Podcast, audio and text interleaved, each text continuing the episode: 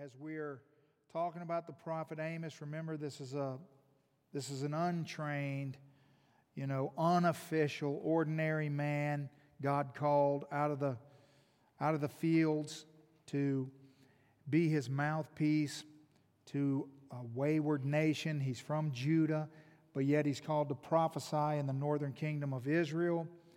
Uh, this is about 760 BC, so we're talking about events that are taking place a long time ago, and yet the, uh, the Word of God is so timely as we think about the things that Amos has to say in our current situation. Now, tonight, the question that God is going to be asking us is this What have you done with what I have given you? So, remember, what happened is in the first chapter, two weeks ago, I talked about how God began by laying out his judgment against all the pagan nations that surrounded Israel. And then last week, Pastor Matt turned the corner as God began to focus in on his own people and the judgment that they were facing. And so you can almost sense that in the first chapter, as God's laying out his grievances with all these surrounding pagan nations, that uh, the people of Israel are sort of just applauding this, like, yeah, get them, you know, they're terrible. You should do this. You know, they're cheering. And then all of a sudden it changes, and they realize that God is now speaking to them. And, you know, the whole, you can just sense and feel the weight of what God says and just imagine uh, the feelings that it brought upon the people. So, the first thing I want us to see is our opportunity. Our opportunity. So, the, what God does in chapter 3 is He begins by illustrating the opportunity that He's given His people to bring Him glory, to operate in His uh, will, to be successful in uh, the things in which He's called them to. Look at how the chapter begins. He says, Hear this word that the Lord has spoken against you, O people of Israel, against the whole family that I brought up out of the land of Egypt. So, what God does is He goes all the way back to the beginning and He, he wants to establish with them who they are and how they got to be who they are, and that there is a direct correlation between God's frustration with His people and the opportunities that God has given them. You can't separate those two things. Okay? And so, even in this room tonight, there's a vast array of, maybe we could say, for the sake of illustration, we could say, here we all are, and we're all God's people. But within the context of God's people, there's a vast array of differences of opportunities that God has given. Some of you have only been walking with the Lord for a short period of time. And so the opportunities that God's given you are very minimal. Others are in the opposite situation. And the way that God responds to disobedience in our life is connected to the degree or level of opportunity that God has made available to us in our life. I have said multiple times to people, multiple times. And they, and they always look at me like I'm crazy. I say, if you have no intention of obeying God, you should never come back to this church again. There are so many churches you could go to that would be so much more healthy for you. Because you're going to come and sit under an avalanche of the Word of God that you are going to be accountable for. And so, this is not the place to be fooling around. It's just not. So, you know, we are a people who strive to take seriously the Word of God. And you, you feel that when you invite people to come visit here. You feel the weight of that, don't you? Yeah, sure you do. I know, I do. And and here's the thing.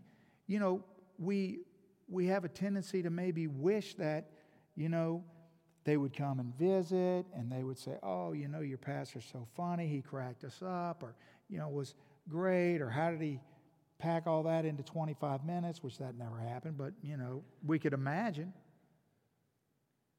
But here's the thing that's not who we are. That's not what we're about. And so the truth of the matter is, is that uh, if you're going to stick here, it's going to be because the Holy Spirit's working. That's the only way. And that's, I think, the biblical model. That we don't, we don't want, we don't want people to, to, uh, to come and become part of our family for any other reason but that the God of the universe is drawing them to Himself and that they have a hunger and a thirst to know Him in a deeper, more intimate way. Right? So, I mean, the opportunity, we have to, you have to understand this. So, here's what God does He, he illustrates how this all began. He takes them back to 400 years of captivity in, in Egypt. Exodus 3. Then the Lord said, I have surely seen the affliction of my people who are in Egypt and who have heard, and I've heard their cry because of their taskmasters.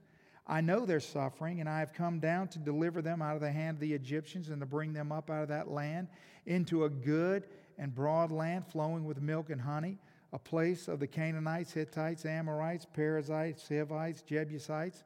And now, behold, the city or the cry of the people of Israel has come to me, and I have also seen the oppression with which the Egyptians oppressed them. And so, God, multiple times through the book of Exodus and the book of Deuteronomy, expresses his heart for his people and that he understands and hears his people. And so, he frees them. And in doing so, what he says in the very opening line of chapter 3 is that God not only brought freedom, he formed a family. You see that? O people of Israel, against the whole family that I brought up out of the land of Egypt. You see, th- these are a group of people that are, that are bonded together by more than nationality. They're a family.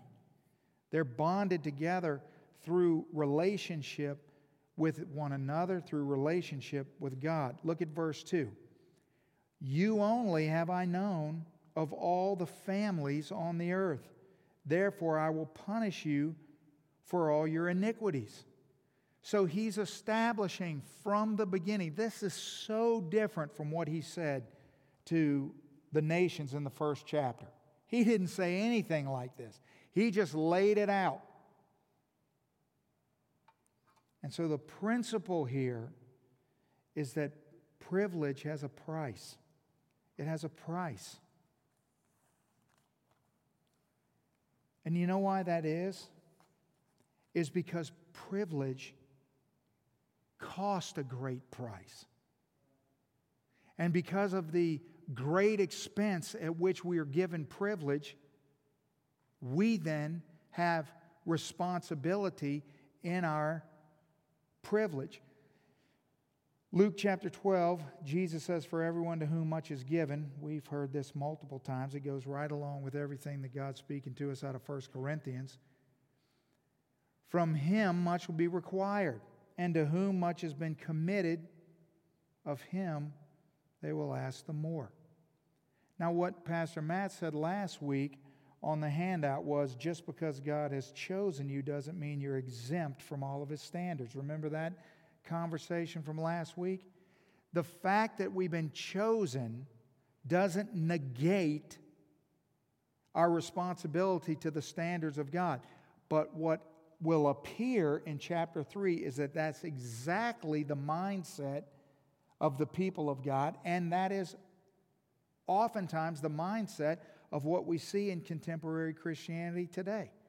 So, this people that is now a family these weren't people that were, they weren't the most deserving people on the face of the earth. They weren't the people who had the greatest potential. They weren't the people who had done anything to earn God's favor. They, they hadn't distinguished themselves in any way. None of those things were true. They were the least likely people for God to choose, and yet they're the people that God, in fact, chose to be his children. Now, when he lays out the fact that he's going to punish them because of their iniquities, when it comes to God's people, we need to understand the differentiation here that God's punishment is not to destroy, but to discipline. It's not to destroy, but to discipline. So he has a father's motivation in the disciplining of his children. And there's a, there's a reason to uh, what God does. He, he does everything that He does intentionally and for a purpose. He doesn't do anything for no reason. God is utterly and completely intentional in everything that He does. And so when it comes to punishment, we need to understand that it, this discipline leads to maturity, and maturity leads to mission. Because if you think about it very simply, the mission to which God has called us to is going to require maturity. And so, God, obviously, when He calls us to mission, is going to set forth a, a systematic uh, sequence of events that's going to that's going to discipline us into maturity so that we'll be able to accomplish the mission. You see, God never calls us to something we're unable to accomplish. He doesn't call us to something we're not equipped to do. He, he takes responsibility for the equipping of the things He calls us to, but He doesn't override our free will to participate, to give our wholehearted devotion to. He doesn't, he won't force that. But here's what happens. So, in what I just said, do you see what happens? What automatically happens when you enter into a relationship with God is amidst all these glorious things that change, that we are now, we've gone from utterly guilty to now utterly forgiven, that we've been conveyed from the kingdom of darkness to the kingdom of light, that we, our citizenship is in heaven, that we're now uh, we're, we're declared right with God forevermore. All these amazing things happen.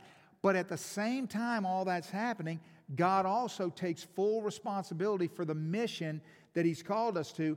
And, and again, that is something that sort of changes as time goes on.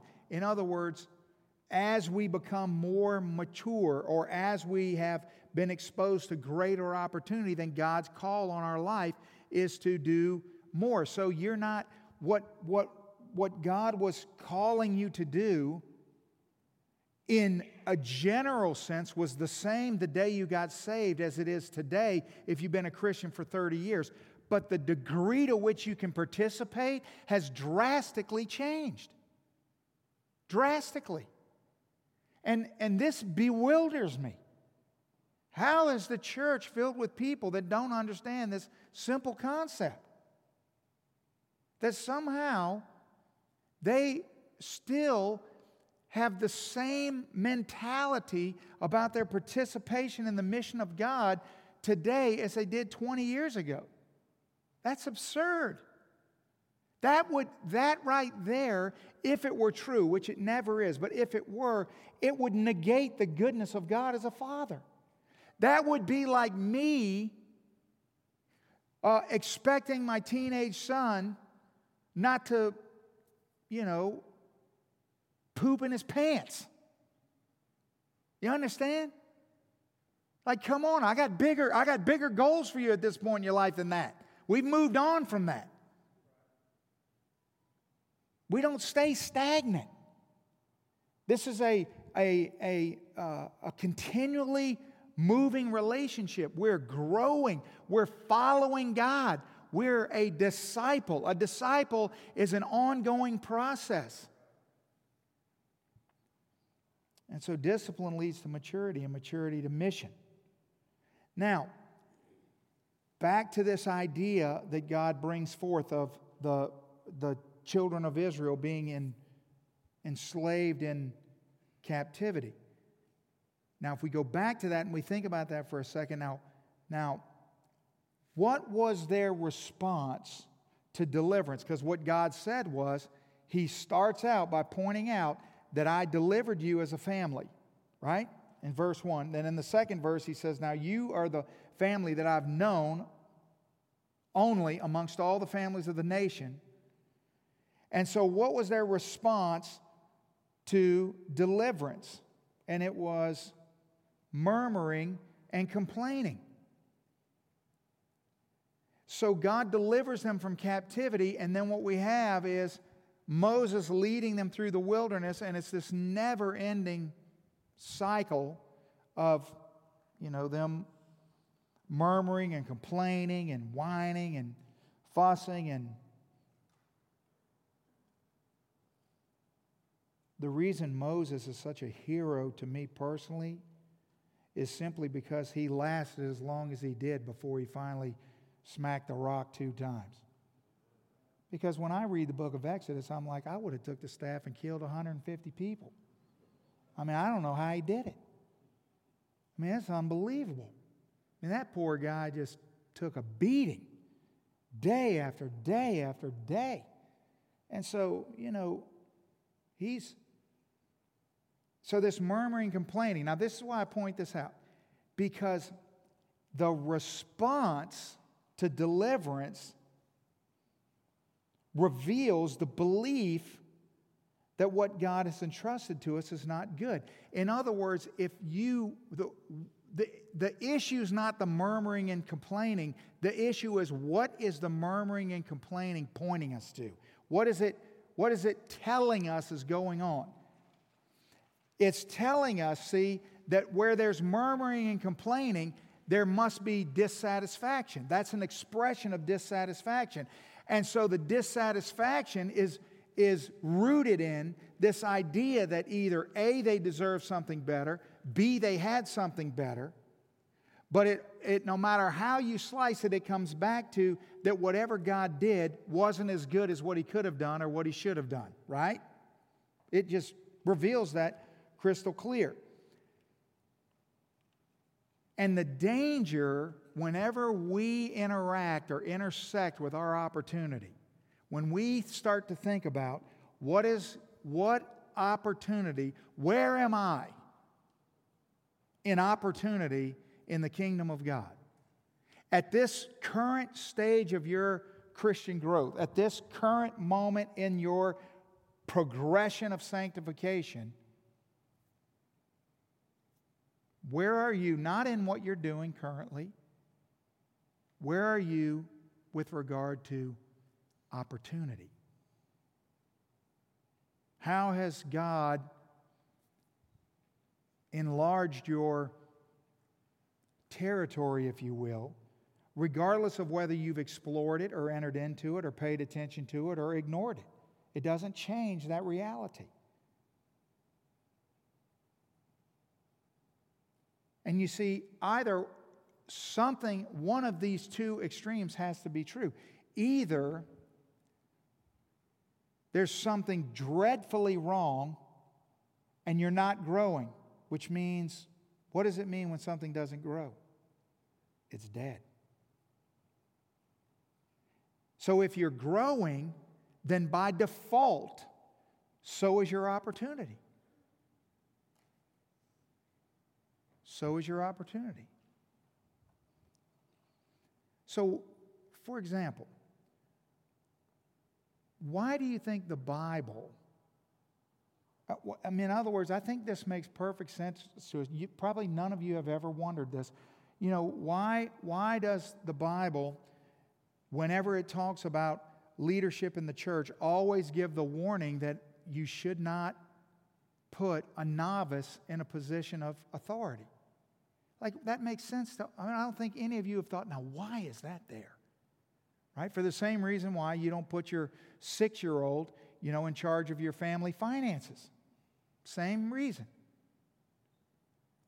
But have you ever considered the fact that the reason that that's there is also implicit of the fact that opportunity has not grown to that point that it's a there's a sliding scale. In other words if because why if if it wasn't the way most christians live and uh, and re- interact with god is that once you're saved everything's complete and good. But yet god says no. Here's a saved person who's still new and who should not be leading things which is a clear indication that there is a a sanctification process that goes on in our lives. And as we grow in Christ, opportunity grows.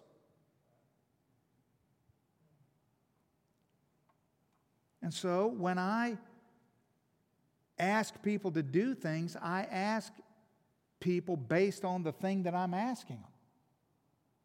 I don't ask people just based on random availability or just pull a name out of a hat.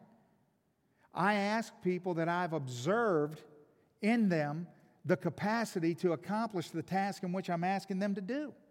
And so some of those are very simple and, and almost anyone could do it. And other ones are more difficult. And so therefore it's, and it's based on what I've observed in your life. So you need to be thinking about this.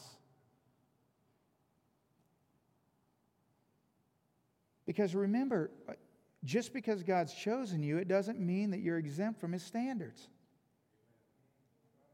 So, what's the indication? That you, just like the people of Israel, God hasn't changed. He's the same God. You and me, just like the children of Israel in Amos's time, will give account according to the opportunity that we've been given. You understand? Yes. And so, you see, to me, if, if what I just said makes you feel like, like if your response to that is, like you would never admit this, but in, in, your, in the quietness of your own head, you say to yourself, man, I should go to church somewhere else. My response to that is, is that you're probably not saved. Because how could a saved person not desire more interaction with the one who saved them? How could a saved person filled with the Holy Spirit not desire more of what God has for them? How is that possible? I don't think it is.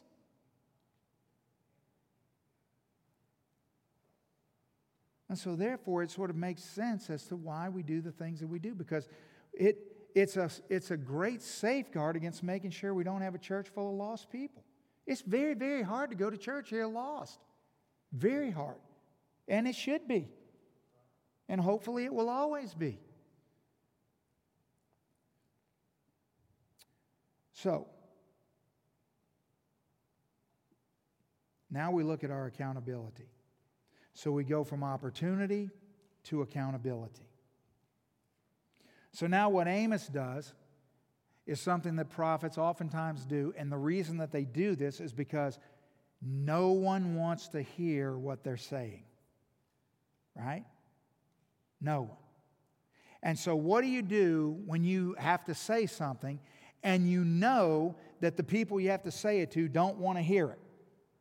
Well, you instinctively, you know, sort of ease the blow a little bit. You you don't just come out of the gate with it. Maybe you, before you have a difficult conversation with somebody, maybe you talk about the weather for a minute or bring up some, you know, sports for a minute or this or that or the other. Or maybe if you've known them for a long time, you talk about some happy memory in the past before you bomb them with the thing you got to bring up to them, right?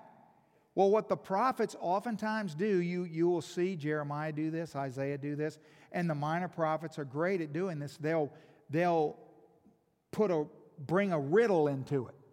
You know, it'll get people's mind, you know, focused on the right thing, but through a, a different way. And so he says in verse 3 Do two walk together unless they have agreed to meet? Does a lion roar in the forest when they have no prey? Does a young lion cry out from his den if he has taken nothing? Does a bird fall in a snare on the earth when there is no trap for it?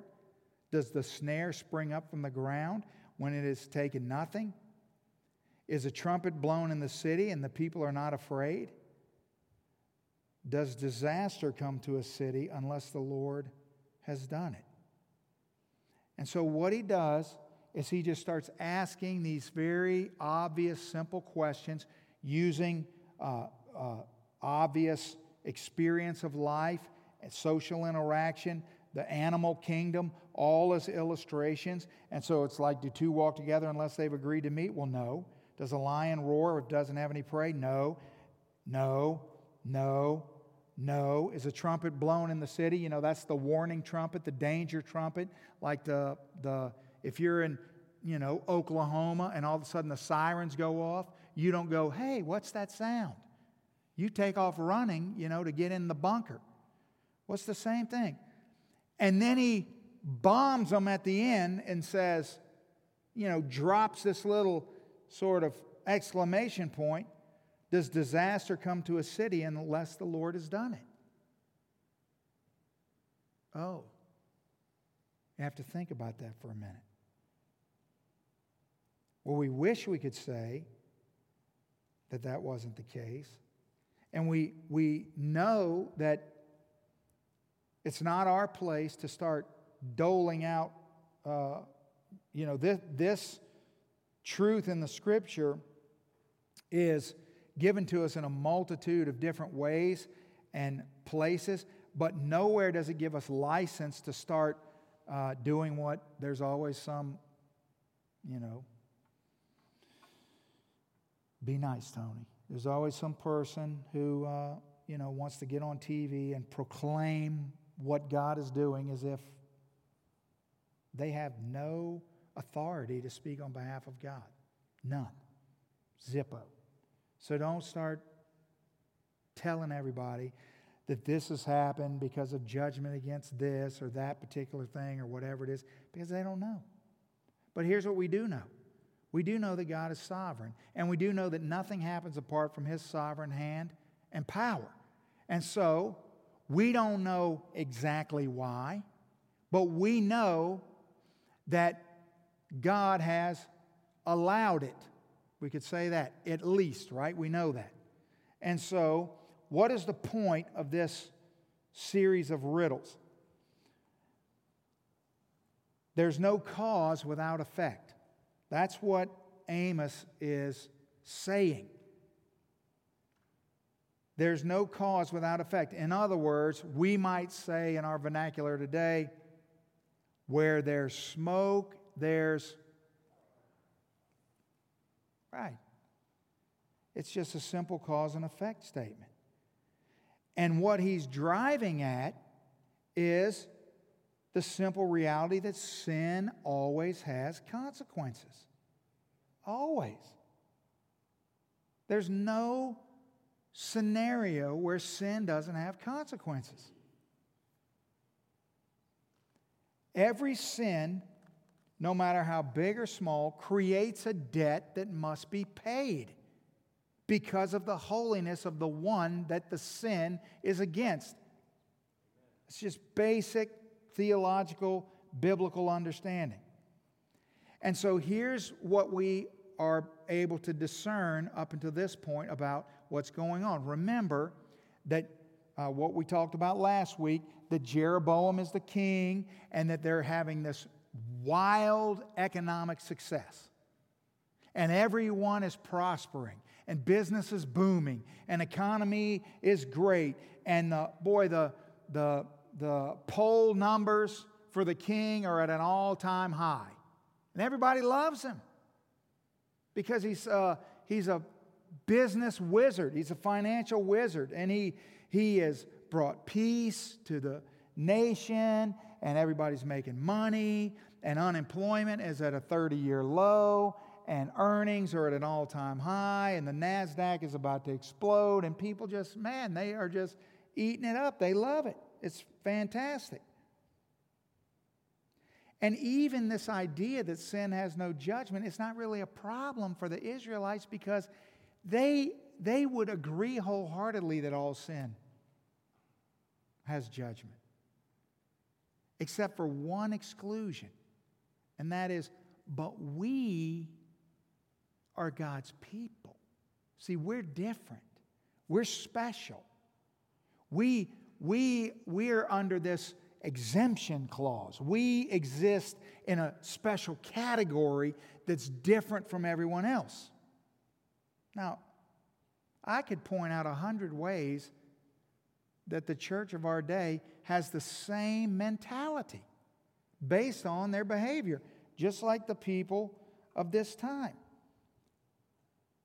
I mean, this idea that, well, we're God's special people and we've been chosen out of all other people. And so, because of that, we are objects of His favor and His blessing. And so, what they're doing is they're, they're doing what we oftentimes do, and we take theological apples and theological oranges and we make fruit salad out of them. We take two different things that do not belong together and we jumble them all up together. And we take the, the covenant of God and our responsibility as free willed, autonomous image bearers. And see, the, these are two things that run parallel to each other. They don't connect with each other. God makes a covenant, and He makes it, He means it, and He keeps it. We are the objects of His covenant, but then we also are autonomous, free willed image bearers. And you can't make fruit salad out of those two things. You got to understand that this, what's going on over here, is one thing, and what's going on over here is another thing, and they're two different things. And this over here will never change. But this over here changes all the time. This over here is dependent upon where this train track leads, depends on your faithfulness to God. You need to understand that. That you see, at the moment of salvation, here, here's, here's how this works this is an apple. At the moment of salvation, every person, regardless of who they are, regardless of background, regardless of mental capacity, regardless of their, how they grew up, regardless of their socioeconomic standing, every person at the moment of salvation has unlimited potential in God. Unlimited potential. You can go as far, as high, as wide, as deep as you, your heart desire. You, there is nothing holding you back. That's an apple. An orange is, is that how far you go depends on what you do. See, you can be saved and be a very slothful, undisciplined, lazy, saved person. And though you possess the same amount of the Holy Spirit as the zealous, on fire person who's pursuing God, do you think you're going to grow at the same rate? Of course you're not. Of course you're not.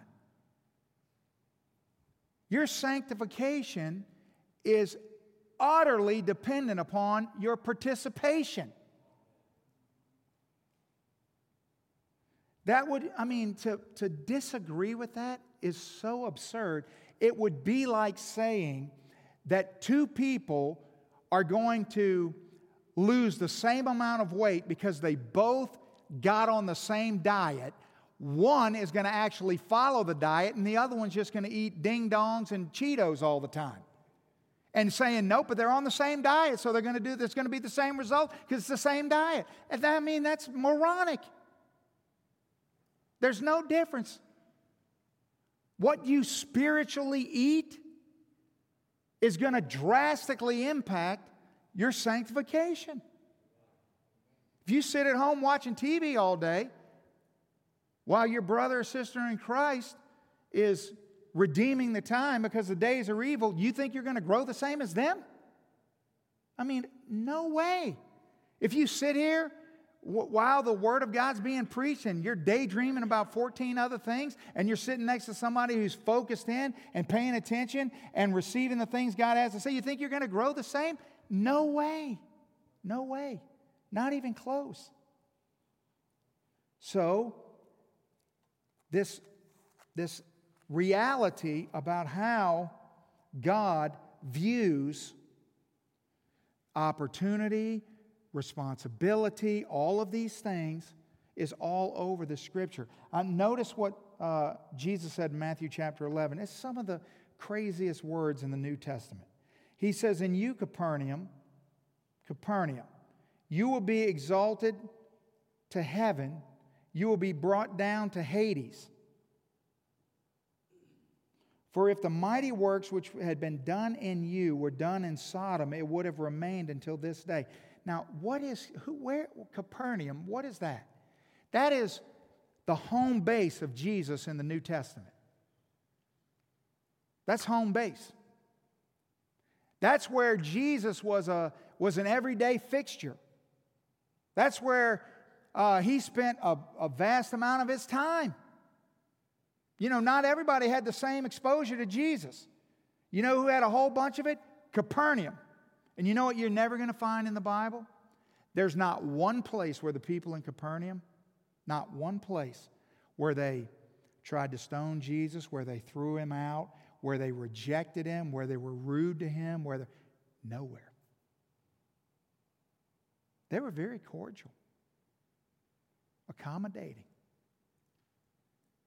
And God says about these cordial, accommodating people that had a whole bunch of exposure to Jesus, He said, if Sodom would have had the opportunity that you had, it would still remain to this day. Sodom.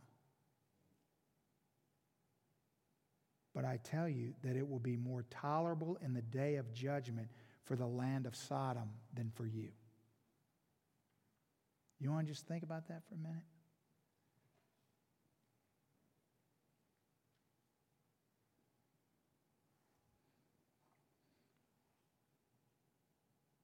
You think that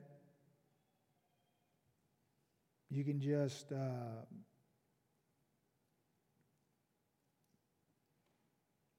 be lukewarm, it's just going to be okay. Jesus said it's going to be more tolerable for Sodom in the day of judgment than for you, Capernaum, who was just, you just sort of, you had Jesus all around you and you just didn't pay attention to it. You weren't against it. You just didn't care. It didn't bother you. My goodness. I mean, just think about the simple fact that here we are. We have the privilege of reading the book of Amos. Like we have this privilege, like we get to study the book of Amos. And what a great privilege that is. And we, we realize that it results in a greater responsibility to become more sensitive to the things that God's doing around us. Because here's what we know so far. At the end of the riddle, God says,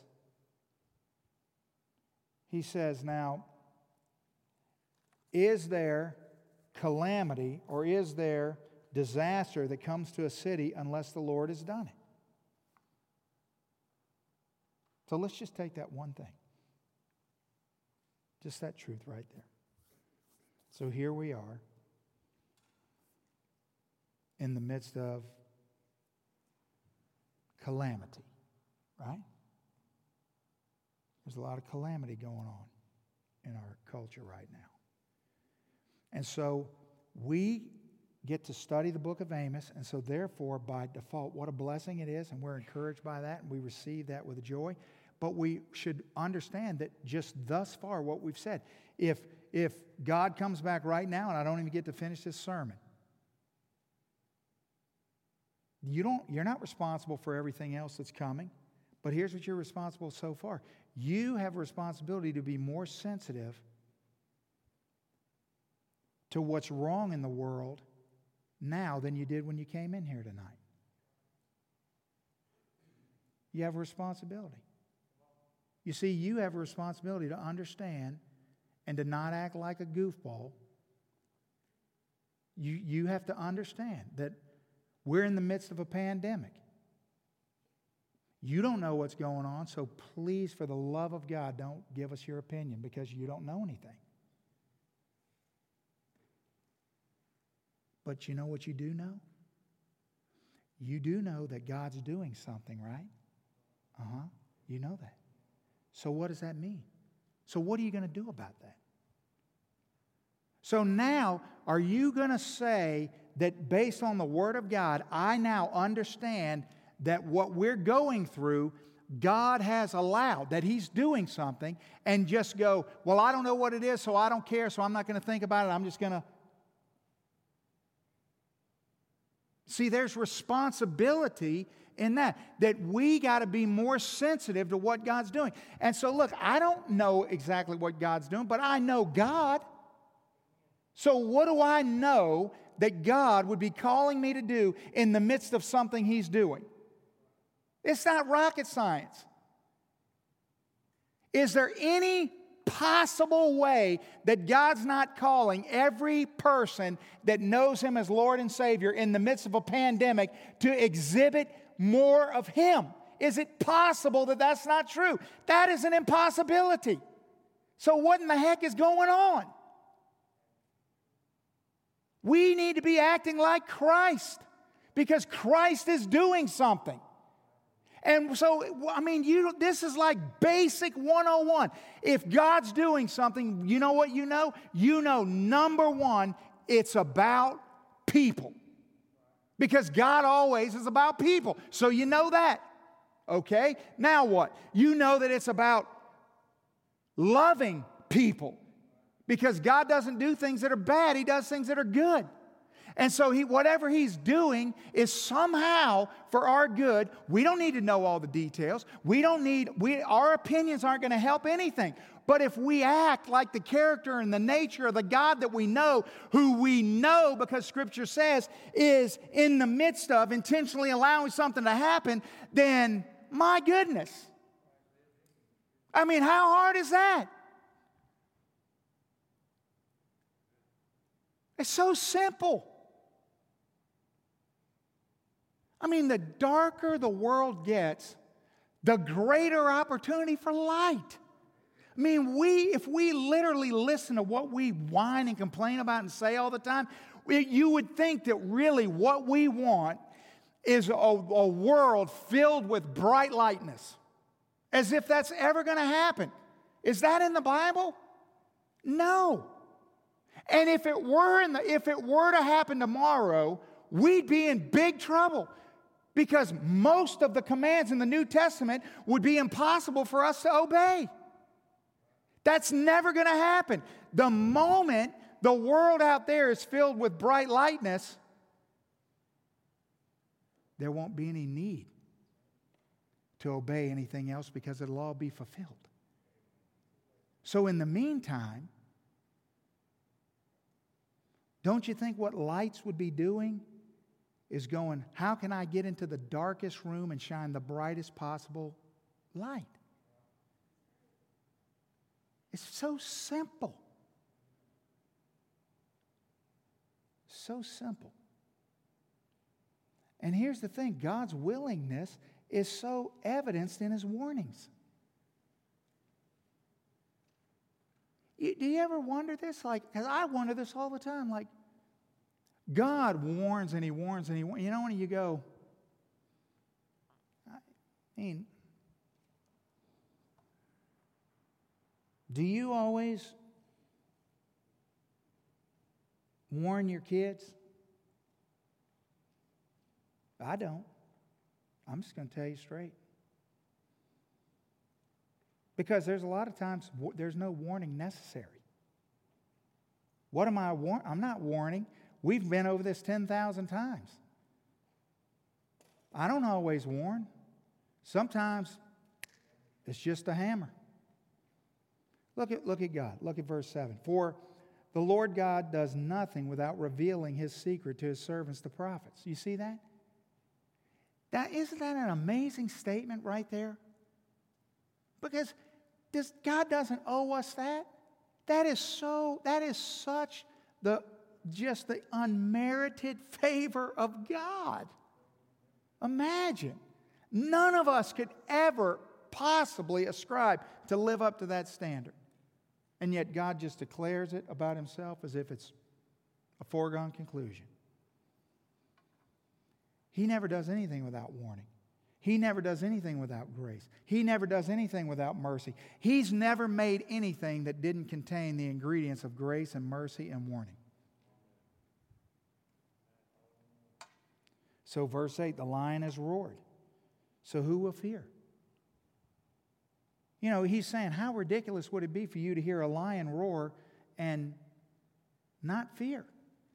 You know, I'm always talking about how I love watching, uh, you know, because let's face it, I mean, what can you watch today? Well, I can tell you what I like to watch. I like to watch uh, nature stuff, and uh, I like to watch lions, especially when they're devouring hyenas. They're not, because hyenas aren't really my favorite thing. But I like it when hyenas pick a fight with a lion. I like it. And it's always this what were you thinking? Like, on what level did you look at that line and think, wow, I think today we can take him? Man. I love that.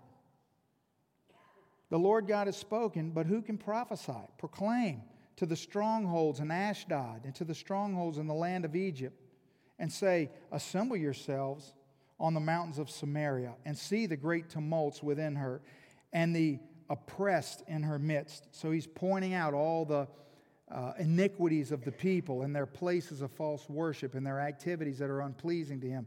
And then in verse 10, he says, They do not know how to do right, declares the Lord, those who store up violence and robbery in their strongholds. Therefore, thus says the Lord God, and ad- adversary shall surround the land and bring down your defenses from you, and your stronghold shall be plundered. Hmm. So he's just simply declaring hey, here's who you are, here's your character, illustrated by your behavior. And the reality is that the world is only going to take sin and God's judgment seriously if they see us taking sin and God's judgment seriously. I mean, that goes without saying. Listen, if the people who profess to follow the God of the Bible don't take sin and his judgment seriously, then why in the world would anybody else? That doesn't even make any sense.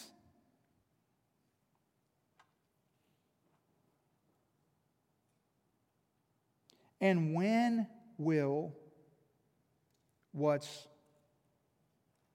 most prevalent about what we believe about God be made evident in our lives. Because, you know, every day, Monday through Friday, and day in and day out at different seasons of our life are not all equal. When will the truth about what we believe to be true about God be made most evident in our lives? In suffering and trial. The darker the days, the harder the times, the more difficult the circumstances, the more obvious what a person truly believes becomes.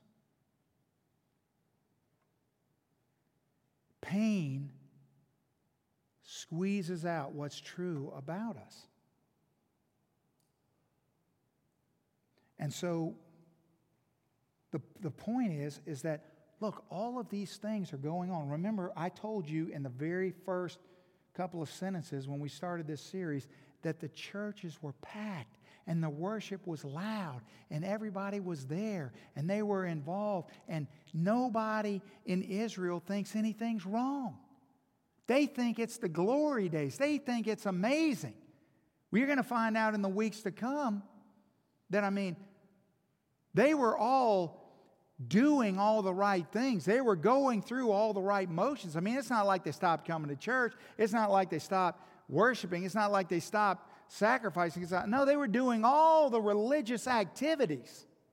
They thought everything was great.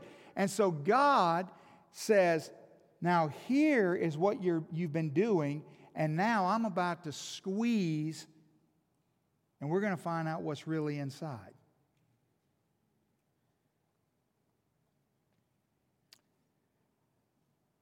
Here's the principle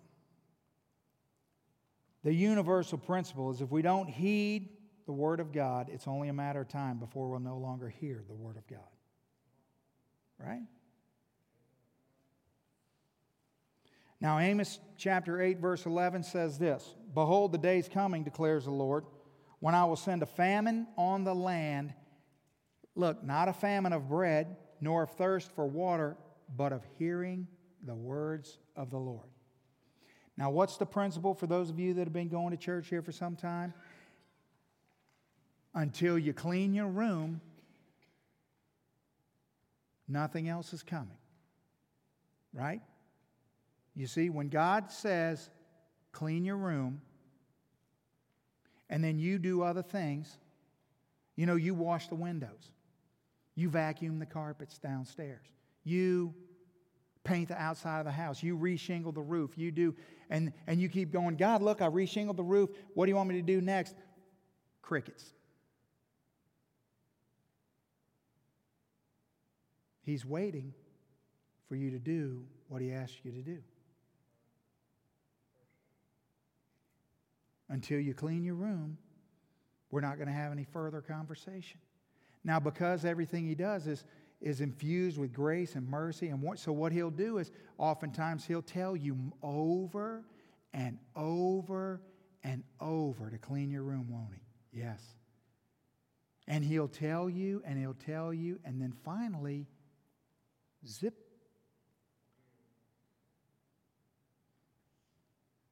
I mean, I can't tell you. I've, I, over the years, I've had people come and, and sit down and, and just start, you know, telling me about their spiritual trials that they're going through and the things that are going on in their life. And, you know, just, and, and they're just in a dry and a thirsty land. And I immediately go on an excavation of what's going on in their life. Like, what, what is it that God's asked you to do that you've been unwilling to do that's caused this drought to come upon you. Because there are people sitting on the left of you and the right of you and in front of you and behind you that are just drinking from the fountain of God and you're not hearing anything. Now, what's the problem? And then we discern what the problem is because they always know. And then I say, okay, let's, let's do this. Whatever this is, we need to deal with this. We need to have this conversation. Like you've allowed this to go on too long with your husband, it's time to have a conversation about it, or with your adult children, or whatever the case may be. It could be uh, any, all sorts of things, or at your job, or whatever it is. And we're going to have this conversation, and you're going to do this. You're going to fight. Sometimes it's sometimes it's it's pride, it's baptism, it's it's all kinds of things. And then a week or two later, they come back and they're like, it's unbelievable. It's like, it's, it's like they'll, they'll say, it's like I got saved all over again. And I'm like, Amen. You see, all you just had to clean your room. And, and they knew that. They just needed someone to, they just, but, and sometimes I understand, sometimes these are things that are you know, and, and you've built up in your mind all these reasons why, if you do this, all these things that are going to happen, and you're scared to death of it, and all the, you know, and so you just, you just need somebody to just give you a little nudge. And then you follow through, and then God just turns the spigot on. Because He loves you. But here's the thing He will not continue to speak to someone who has no intention of obeying. That would just make him a, a, a an unwise father, wouldn't it? Now, that's true, and so is the fact that God's patience is not infinite or indefinite. You know, that's why in the Sermon on the Mount, Jesus says to his followers, He says, Well, you don't give, give dogs what's holy, don't cast your pearls before swine. He's talking about the Word of God. And you would think to yourself, now, wait a minute, what, why, is, why does Jesus say that? He's saying, look, you, you have a limited amount of time in this life. You have a limited amount of words to speak. You have a, li- a limited amount of opportunities. You want to maximize those. Sometimes we get hung up. And what Jesus is saying is listen, we need to be, uh, we need to be realistic about the situation. And the other thing is, is that we also can, can, can turn uh, what initially started as a gospel opportunity into a big time idol. What do I mean by that? This is what I mean. By many times, I've dealt with people who are in a situation where there's someone in their life that they have been sharing with and sharing with and sharing with. And what's happened is, is that is what began with all good intentions has turned into this idolatry of they're behaving and believing as if if they don't lead this person to faith in Christ that they're going to be doomed to hell forever. Oh no. That's never true. Never. That's never true. No one's salvation is ever dependent upon you or me. It's dependent upon God. You cannot put yourself in the position of God. I don't care who they are. I don't care if it's your spouse. I don't care if it's your child. I don't care if it's your next door neighbor. Just because you have the closest proximity, the minute you start believing that their salvation is dependent upon you, you have just stepped into some place you have no reason being, and it almost guarantees that God's not going to use you in their life because it's become an idol. God can speak through a donkey. Listen, that person that you've shared with over and over and over and over and over, and I'm glad that you have, and I'm glad that you carry a burden for them, but don't overstep your bounds. Always remember that, it, that they might go to sleep one night and God might appear to them in a vision. And they wake up and they're never the same. It didn't have anything to do with you. But you know what? Those seeds that you sowed into their life in faithfulness, they matter to God. Your obedience matters to God. And so there's a we need to understand. Look, look at look at this is how you can understand it. 2 Peter chapter 9, chapter 3, verse 9. The Lord's not slow or slack to fulfill his promises, some count slowness, but is patient towards you, not wishing that any should perish, but that all should reach repentance. But, you got that? But, you got to read the next verse. The day of the Lord's going to come like a thief. And then the heavens will pass away with a roar.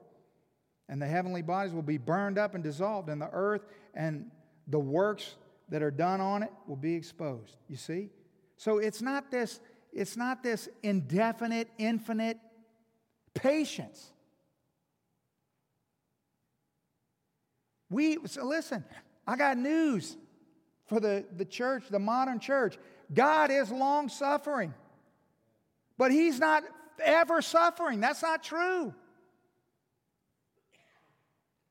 That is not true. Listen.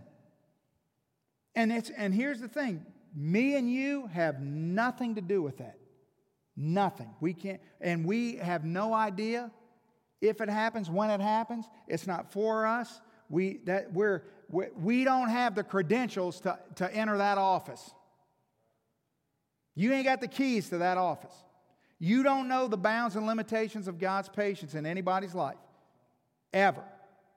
So we're going to act and minister as if it goes on forever, but with the urgency created by the knowledge that we know that it doesn't. Does that make sense? Yeah. And so here's, here's where uh, the rubber meets the road with the church of today. You know, I had to get this word in here somewhere. Believing that prosperity is God's approval is pragmatism. It's the deadly sin of pragmatism. You see, here's the thing they believed that God was good with them because they were experiencing prosperity. That is deadly. That's deadly.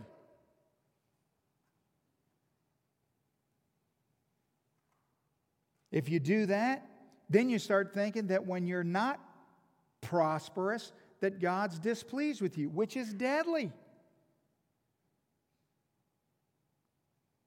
Your prosperity or my prosperity has absolutely nothing to do with God's approval of us. Nor does your behavior or your performance. God's approval of you is based on only one thing the blood of His Son. That's it. Remember? He who knew no sin became sin for you that you might become the righteousness of God, so that when God looks at you, if you're saved, he doesn't see your works, but he sees the works of the blood of Jesus. That's what he sees. The perfect record of Jesus. Jesus took, took your, my, and your record and put it upon himself and imputed his to us. And you know what we've done? We turn on love and all became pragmatists. That's what we do. We got K-LOVE theology. And we, we're just drowning in this ridiculous delusion. Oh, when everything falls into place, look at God is so, you know, and here's the thing. I'm listen, I'm all for, I want, I, I'm grateful. You know what? When I have a good day, I'm grateful. Yesterday, I had a really bad day yesterday. But I didn't go home and think, man, I mean, God just must be upset with me today. I mean, it's just so, why'd I have such a bad day? No. God loves me the same yesterday as today. And if, if look, if everything falls into place, I'm glad and I'm grateful and I, and I want to thank God for that. But I don't tangle that all up into the, the, the favor of God. I don't somehow create this new paradigm, whereas my environment is the indicator as to God's uh, favor or disfavor of me, which is utter works based religion. That's all that is. And total materialistic, self centered idolatry. I'm telling you, it's the poison killing the church. It is the poison killing the church. It's killing the church. I can't I can't listen. I mean, I can't read a, a, a Christian book on the top 10 bestseller list. I can't, I mean, eh, when I hear somebody preaching on the radio, I, I just turn it, off. I can't take it. It's so filled with this ridiculous pragmatism that's so unbiblical. And you know why we drink it up? Is because we, we want it to be so because it puts us in the driver's seat. It we feel like we have control over where the car goes now.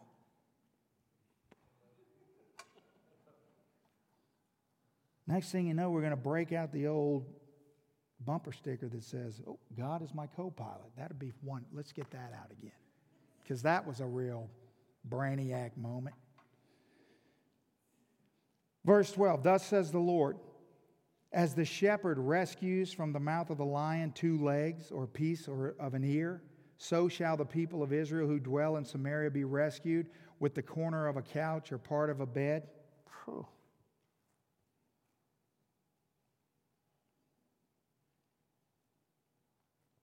Hear and testify against the house of Jacob, declares the Lord God.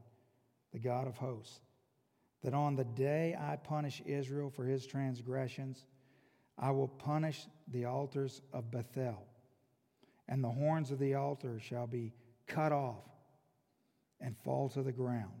I will strike the winter house along with the summer house, and the houses of ivory shall perish, and the great houses shall come to an end, declares the Lord. So you see the problem.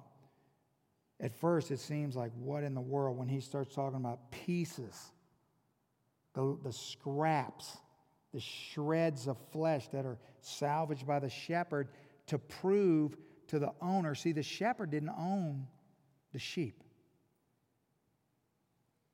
they just stewarded the sheep.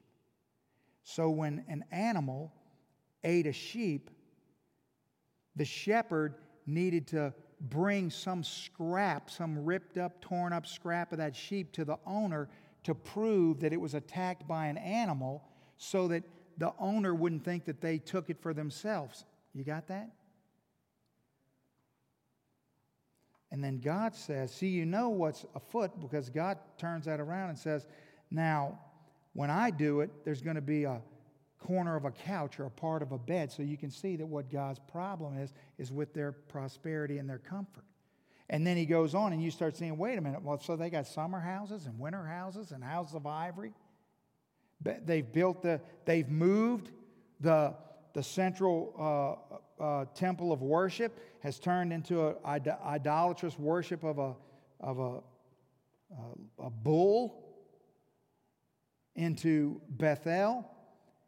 And so the horns of the altar. So if you read in the book of uh, Exodus, the, the corners, the four corners of the altar had these like kind of spikes on it, sort of. They called them the horns of the altar. And so, multiple times in Scripture, where somebody would cling to the horn of the altar and find the, you know, the forgiveness of God or the presence of God or something like that. And so he's saying, I'm cutting those off. I'm chopping them down. I mean, these are harsh words. And here's, here's what they've done. They, they're living in this prosperity while they're, as you're going to find out in the chapters to come, they're ignoring the poverty of the needy, and they're, they're driving through the slums, paying no, with no concept that there are those around them that are hurting and needy, and just going to their places of worship and doing all the things that they want to do. And they've made a tragic mistake of forgetting that our God can turn and become our enemy. Don't ever think that your God won't become your enemy. Don't ever think that. Isaiah 63 to this same people. This is spoken to God's people, but they rebelled and grieved his Holy Spirit. So, capital H, he turned himself against them as an enemy. You see that?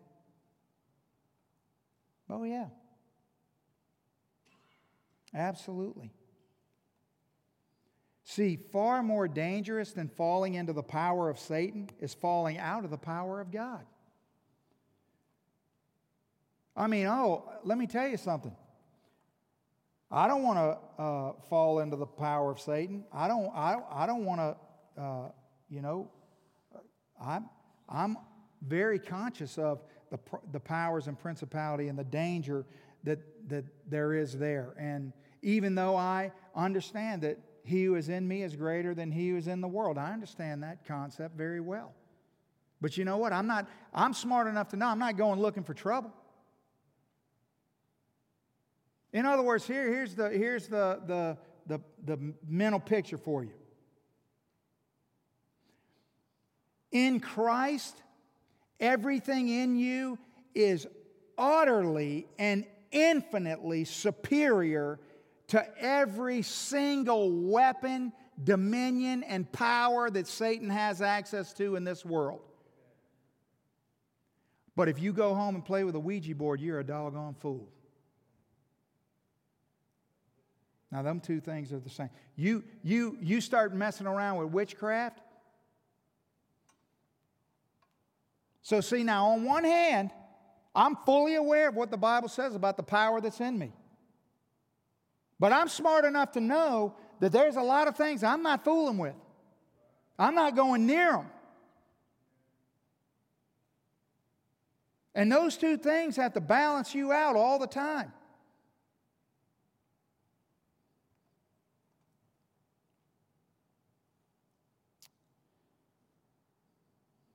Why does the church of our day seem so powerless?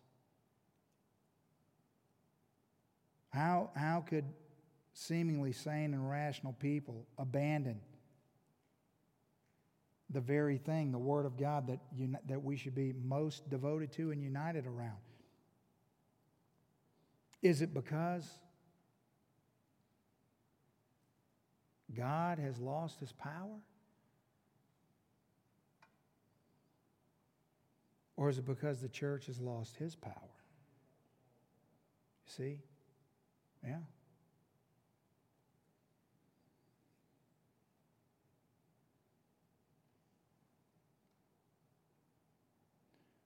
When the Bible speaks about the power that we have in Christ, that is not a power that you and I have the right to presuppose upon. Here's what I mean. What the Bible means is the power that we have access to. We have access to. But it doesn't just mean that all of that power is going to be operational in my life if I'm not accessing it. You understand that?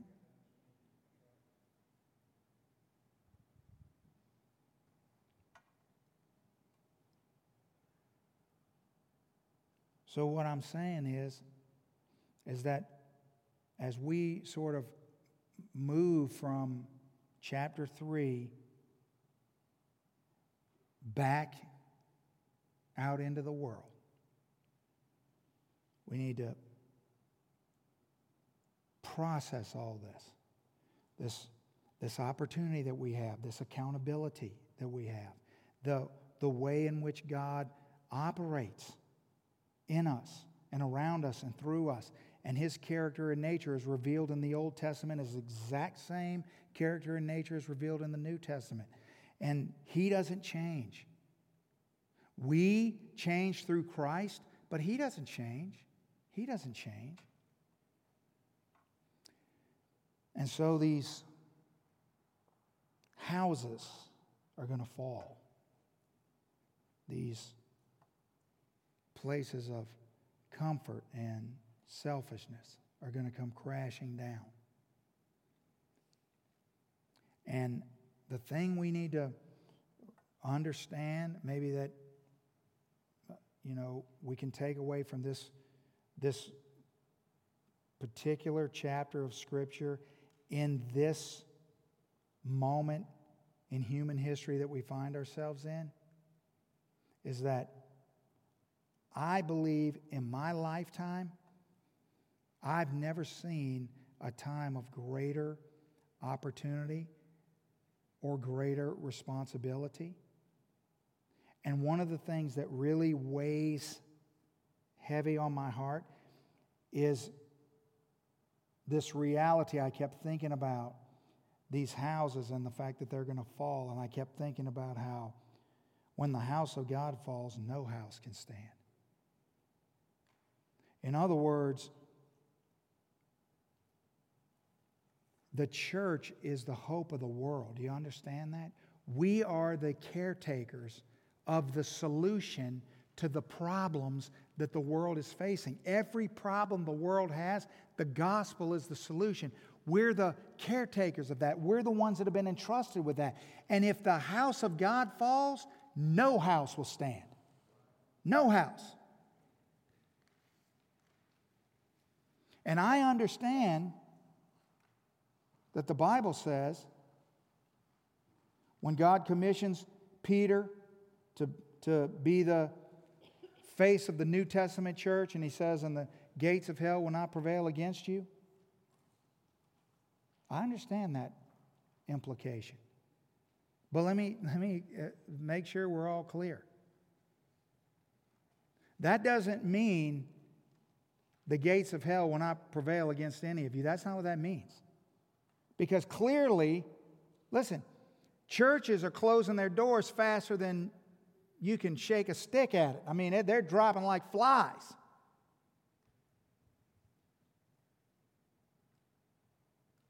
Now, is the church going to go away? No. But there's a lot of people going away, and I'm not going to be counted in that number.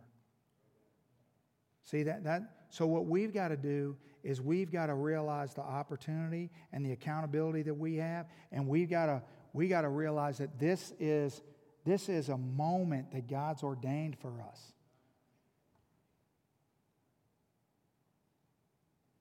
If we would just say what we know,